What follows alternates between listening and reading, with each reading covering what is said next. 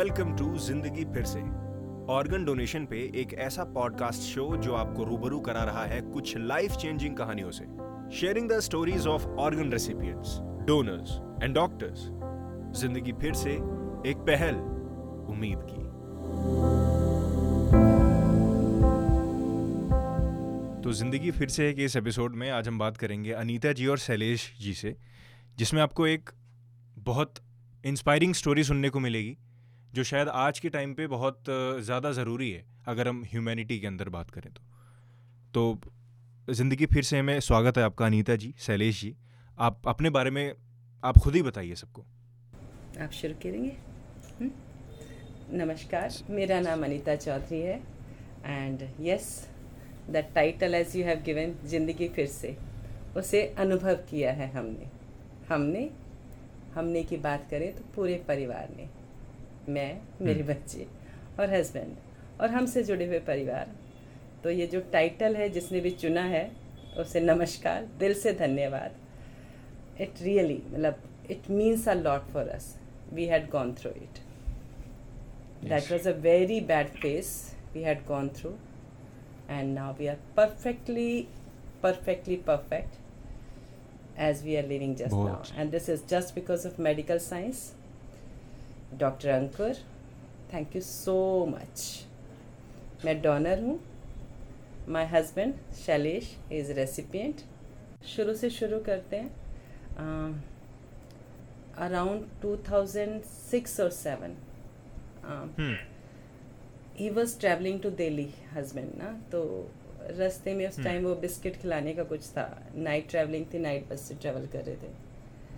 तो इन्होंने रास्ते में कहीं वो बिस्किट खाया। हम मैं उस टाइम दिल्ली में थी पीहर मेरा दिल्ली से है। हम लोग जयपुर में रहते हैं जयपुर ससुराल है। तो ये जयपुर से ट्रैवल कर रहे थे दिल्ली। बीच में इंसिडेंट हुआ। मॉर्निंग में हमें पुलिस से कॉल आया कि ही इज़ अनकॉन्शियस इन बस हम लोग एम्स पहुँचे। वहाँ से इन्हें सफदरजंग शिफ्ट किया गया। एंड उसके बाद ये तीन दिन तक अनकॉन्शियस थे और ट्रीटमेंट हुआ मतलब he was okay after that but after some times he was feeling some problem in his body पता नहीं चला, हालाँकि ये मेडिक मतलब उसमें है he is pharmacist husband later on eating habits में थोड़ी सी प्रॉब्लम आने लगी इंडाइजेशन वाली प्रॉब्लम हुई. और एक दिन ये हुआ कि इन्हें वॉमिट हुई ब्लड वॉमिट घर वालों से बात हुई बहुत बड़ा झटका था। डॉक्टर अमित है यहाँ पर जयपुर में वहाँ पे गए हम। जी। उन्होंने कहा कि हम लोग एंडोस्कोपी करेंगे एंडोस्कोपी कराई तो उन्होंने कहा कि अंदर से कुछ छिल गया है बैंड लगा देते हैं। It's okay let do it endoscopy हुई वो प्रोसेस हुआ घर वापस आ गए। We thought everything will be fine now धीरे धीरे वीकनेस बहुत ज़्यादा आने लगी पेट में पानी भरने लगा। डॉक्टर्स ने कहा नमक नहीं खाना। नमक कम किया तो एक दिन he was unconscious unconscious in the sense कि नथिंग लाइक दैट कि he was not reacting he was doing but uh, he was not aware but he is doing मतलब हमने जैसे होता है ना कि भाई गर्मी है तो आइसक्रीम खिलाई। चम्मच जो प्लास्टिक वाली थी वही च्यू कर गए। पहली बार था कुछ समझ में नहीं आया। इनके एक फ्रेंड डॉक्टर हैं। उन्होंने कहा कि सॉल्ट शायद कम हो गया है। एडमिट कराते हैं। तो क्या? इलेक्ट्रोलाइट इलेक्ट्रोलाइट इम्बेलेंस हाँ this is the term we use admit हुए आईसीयू में दो दिन वहाँ पे ट्रीटमेंट हुआ वापस दो दिन बाद। मतलब ये कंटिन्यू करता रहा और चीज़ें बहुत ज़्यादा डेट्रॉइट होती चली गई। जी। पेट में पानी भरने लगा फिर धीरे धीरे असाइटिस तो वो निकलवाने जाना पड़ता था। पास में एक आंटी है पाठक आंटी। एक दिन वो घर आई। मतलब हम हताश हो चुके थे बुरी तरह से। ऑफ़ कोर्स ट्रीटमेंट चल रहा था बट लग नहीं रहा था कहीं कुछ इम्प्रूवमेंट है। तो वही होम्योपैथी भी जाना है एलोपैथी भी जाना है इट्स कंटिन्यूड तो उन्होंने कहा बेटू डॉक्टर सरीन है मैं अपनी बेटी को लेके गई थी उसे जॉइंडिस हो गया था। तो आप वहाँ जाओ, दिल्ली में है, मैं आपको नंबर देती हूँ, वहाँ कंफर्म कुछ ना कुछ होगा। हाँ जी डॉक्टर सलीम जयपुर से थे, वो दिल्ली में थे उस टाइम गैस्ट्रोएंटरोलॉजिस्ट हम लोग वहाँ कांटेक्ट किया, भाई से बताया, भाई ने फाइंड आउट किया कहाँ बैठते हैं वो। वहाँ पे रेफरल केस जाते थे, छोटे भाई ने उस पर वर्कआउट किया, हम हॉस्पिटल पहुँचे, उन्होंने एडमिट किया। हाँ। अच्छा सजेशन था कुछ दिन रहे वहाँ पे हॉस्पिटलाइज रहे। साथ में वर्किंग भी देखनी थी बच्चे छोटे थे बहुत छोटे थे। कंटिन्यूड 2009 की बात है। वहाँ पे डॉक्टर आर सी सोनी हाँ। उन्होंने बताया कि वो कोई हॉस्पिटल खोल रहे हैं आप वहाँ पे जाके मिलिए। हम वहाँ पे गए तो उन्होंने कहा ठीक है। वहाँ पे फ़र्स्ट टाइम हम लोग मिले डॉक्टर अंकुर से। डॉक्टर अंकुर बस वो दिन और उसके बाद हम बाहर निकल आए। उसके बाद हम किसी डॉक्टर से नहीं मिले। टिल नाउ टिल नाउ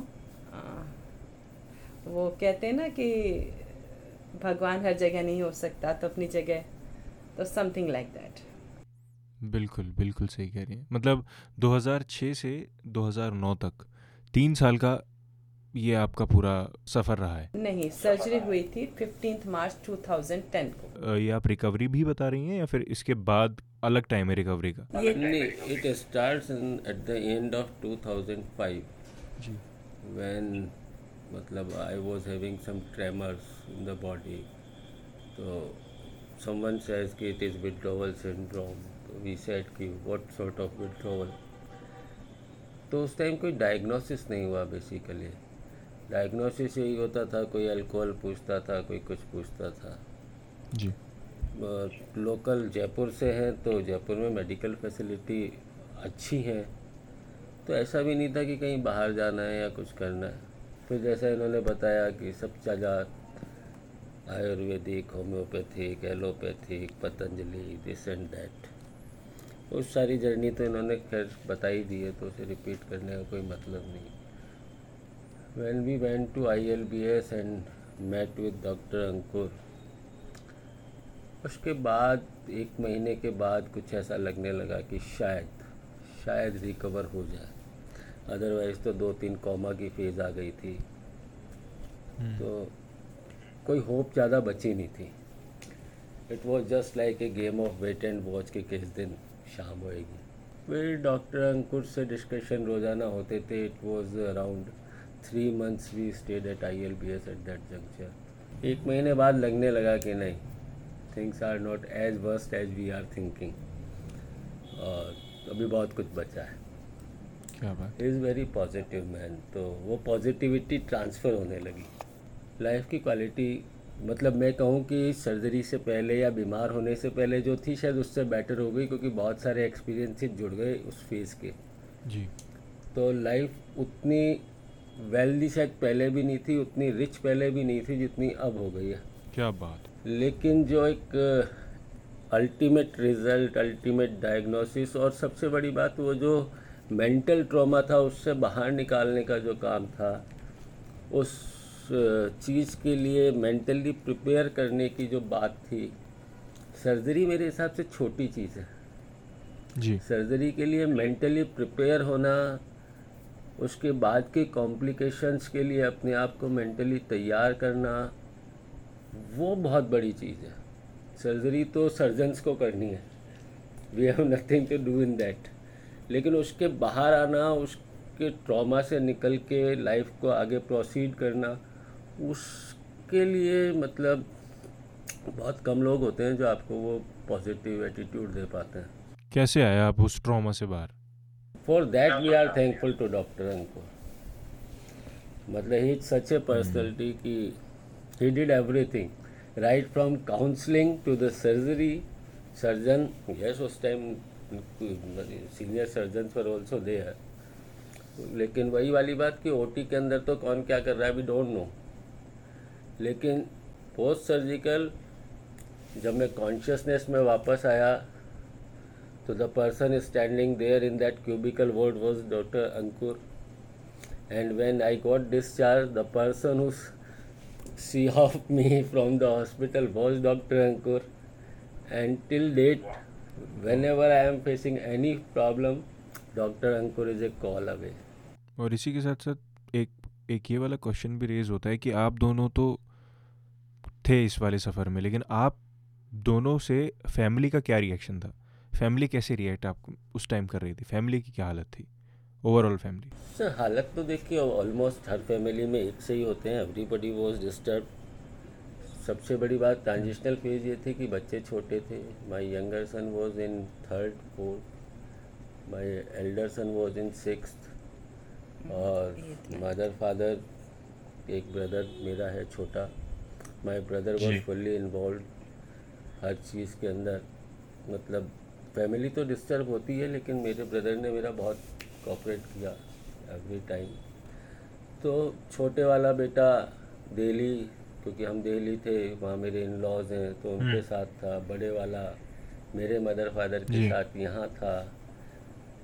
ये ऑलमोस्ट तीन घर हो गए थे. एक आईएलबीएस एक जयपुर एक दिल्ली शादरा तो फैमिली पूरी तरह से डिस्टर्ब थी लेकिन हाँ जब सबने एक एक बार वो काउंसलिंग कह लें या डॉक्टर अंकुर से मीटिंग कह लें after that everybody was ready कि तीन महीने चार महीने whatever time it is taking it's okay लेकिन अपने को अब जो भी कहा जा रहा है उसको फॉलो करना है। मैं ये चीज़ मैं पूछना चाहूँगा शैलेश जी से थोड़ा पर्सनल है व्यक्तिगत है। कभी शैलेश जी उस वक्त उस वाले पूरे फ़ेज़ में कभी ऑनेस्टली बताइए कभी दिमाग में आपके आया था कि अब तो मतलब एक एक क्षण को वो जो आती है, एक फील एक फील आती है। मतलब ऐसा ही लग रहा था कि कौमा से किसी दिन हो सकता है ना बाहर आए। दो तीन एपिसोड हो चुके थे। मैंने कहा ना कि एक महीने के बाद जब मेरा हॉस्पिटलाइजेशन के अंदर ये सब हुआ डॉक्टर अंकुर से बातचीत होनी शुरू हुई, उसके बाद तो मेरे गेट पास की एक लंबी फ़ाइल बनी हुई है मोटी सी हॉस्पिटल में। मैं रोज़ सुबह एक डेढ़ घंटे वॉक पे जाता था शाम को एक डेढ़ घंटे वॉक पे जाता था। I was enjoying every day और जैसे जैसे टाइम पास होता गया सर्जरी से पहले दो महीने उस ड्यूरेशन में तो I was mentally prepare like anything कि मुझे किसी काउंसलिंग की ज़रूरत नहीं पड़ी थी सर्जरी के लिए ओटी में जाने को। एंड जी। मतलब उस time mental attitude mental status ये था कि yes we have to come back सब कुछ बढ़िया होगा। सुबह साढ़े चार बजे जब हम ओटी के लिए तैयार हो गए थे तो जब हम अगल बगल बिस्तर पर लिटा दिए गए तो इनकी आँखों में कुछ आँसू आ गए तो मैंने कहा यार अब तो टाइम आया है कि हंसें और तुम रोती हुई चल रही हो। तो वो मेंटल स्टेटस बहुत पॉजिटिव हो गया था। हाँ उससे पहले यस उससे पहले का एक साल ऐसा था कि उसमें हमेशा ये रहता था कि कौमा के दो तीन एपिसोड हो गए हैं। कोई लास्ट भी हो सकता है। कौमा में तब भी आया लेकिन उस टाइम पर मैंने कभी ऐसा नहीं सोचा कि हाँ एंड ऑफ़ द स्टोरी है। नहीं। उसके बाद तो लगने लगा था कि एक दिन सर्जरी भी होगी एक दिन ट्रांसप्लांट भी होगा सब कुछ होगा। और अब तो बात कर ही रहे हैं आपसे। बहुत ही ज़्यादा इंस्पायरिंग स्टोरी है आपकी। मतलब ज़िंदगी फिर से है में इतनी अच्छी अच्छी स्टोरीज़ आ रही हैं इतनी अच्छी अच्छी स्टोरीज़ आ रही हैं। और आपकी जो निखर के आई है बाहर मैं आपसे ये जानना चाहूँगा कि ऑर्गन डोनेशन के बारे में आप क्या सोचते हैं इन जनरल मैं ये सवाल अनीता जी से पूछना चाहूँगा। I am a teacher by profession I am so inspired as I got the life after it I got the life मेरे बच्चे सर्वाइव किए। क्या होता अगर नहीं होता मतलब एक अलग स्टोरी हो जाती है। I have conducted assemblies on this told to the children also that how beneficial it is. Organ donation really life uh, देता है। मतलब एक तो माँ जन्म देती है और दूसरा through this you are giving life to someone मतलब ये अपने में बहुत बड़ी बात है बहुत ही सैल्यूट करने वाली चीज़ है कि इतना विलिंगली ऑर्गन डोनेशन को सपोर्ट करना। अमेजिंग कि डोनेशन के बाद कोई कॉम्प्लिकेशन आएँगे क्या? डोनेशन के बाद कुछ प्लस माइनस हो सकता है क्या? दो छोटे बच्चे हैं ऑर्गन डोनेशन तब इतना ज़्यादा वो भी नहीं था। ये अराउंड ट्वेल्व ईयर्स बारह तेरह साल पहले ऑर्गन डोनेशन इतना ज़्यादा पब्लिक उसमें भी पब्लिक डोमेन में भी नहीं था। उस टाइम तो कॉम्प्लिकेशंस की ज़्यादा सुनते थे। अब तो फिर भी बहुत सारी स्टोरीज आ गई हैं। But she had not taken even a single second to decide कि I will go I have to go for it I will go for it बिल्कुल जैसे कि मैंने पहले भी कहा कि सफ़र के टाइम को आज भी जब आप याद कर रहे हो और आपके चेहरे पे एक स्माइल है तो वो वो अपने में एक बहुत ही यूनिक चीज़ है। भगवान जी ने एक वो था ना स्टेप बाय स्टेप कि अब यहाँ जाना है। तो जैसे वो फिंगर पकड़ के चलता है ना कि बेटो, अब यहाँ पे नेक्स्ट आपको यहाँ जाना है। He taken care so much एक स्टेप पे एक एक करके बताते गए कि अब आपको इस रास्ते से जाना है। And we came out otherwise उस टाइम वो था ना कि मेंटली रेडी हो जाता है। जब वो हुआ कि सर्जरी होनी है, छोटा बेटा बहुत छोटा था तो क्या करना है? तो इट वॉज़ कि ओके बड़े को दादी के पास, छोटे को नानी के पास वो होता है ना जो होना सो हो। बिल्कुल बिल्कुल बिल्कुल। Thank you so much thank you so much Anita ji thank you so much Shailesh ji ज़िंदगी फिर से एक एपिसोड में अपने कीमती वक्त देने के लिए। और आई थिंक आपने आप बोल सकते हैं कि हमने ज़िंदगी में सब कुछ देख लिया है। हाँ बिल्कुल। रियली आप बोल सकते हैं satisfied totally satisfied with our life thanks to you too. Thanks to you too. To give us this thank you sir thank you thank you so much आपने इतने लोगों को इंस्पायर किया है इस पॉडकास्ट से। आपने ये बताया कि जब when there is no hope there still a hope there is always hope always there is always hope ज़िंदगी फिर से एक इस एपिसोड में अनीता जी और शैलेश जी की इस इंस्पायरिंग स्टोरी को फिर से ज़रूर सुनिएगा क्योंकि एक बार में शायद पूरी कहानी समझ में ना आए क्योंकि इसमें डेप्थ बहुत ज़्यादा है। मिलते हैं ज़िंदगी फिर से एक अगले एपिसोड में। थैंक यू सो मच ज़िंदगी फिर से है का ये एपिसोड सुनने के लिए। This podcast is an initiative by doctor Ankur Garg और इस पॉडकास्ट को आप स्पॉटिफाई जियो सावन गाना और सारे ऑडियो प्लेटफॉर्म्स पर सुन सकते हैं। हैवी गो ज़िंदगी फिर से। मिलेंगे दोबारा।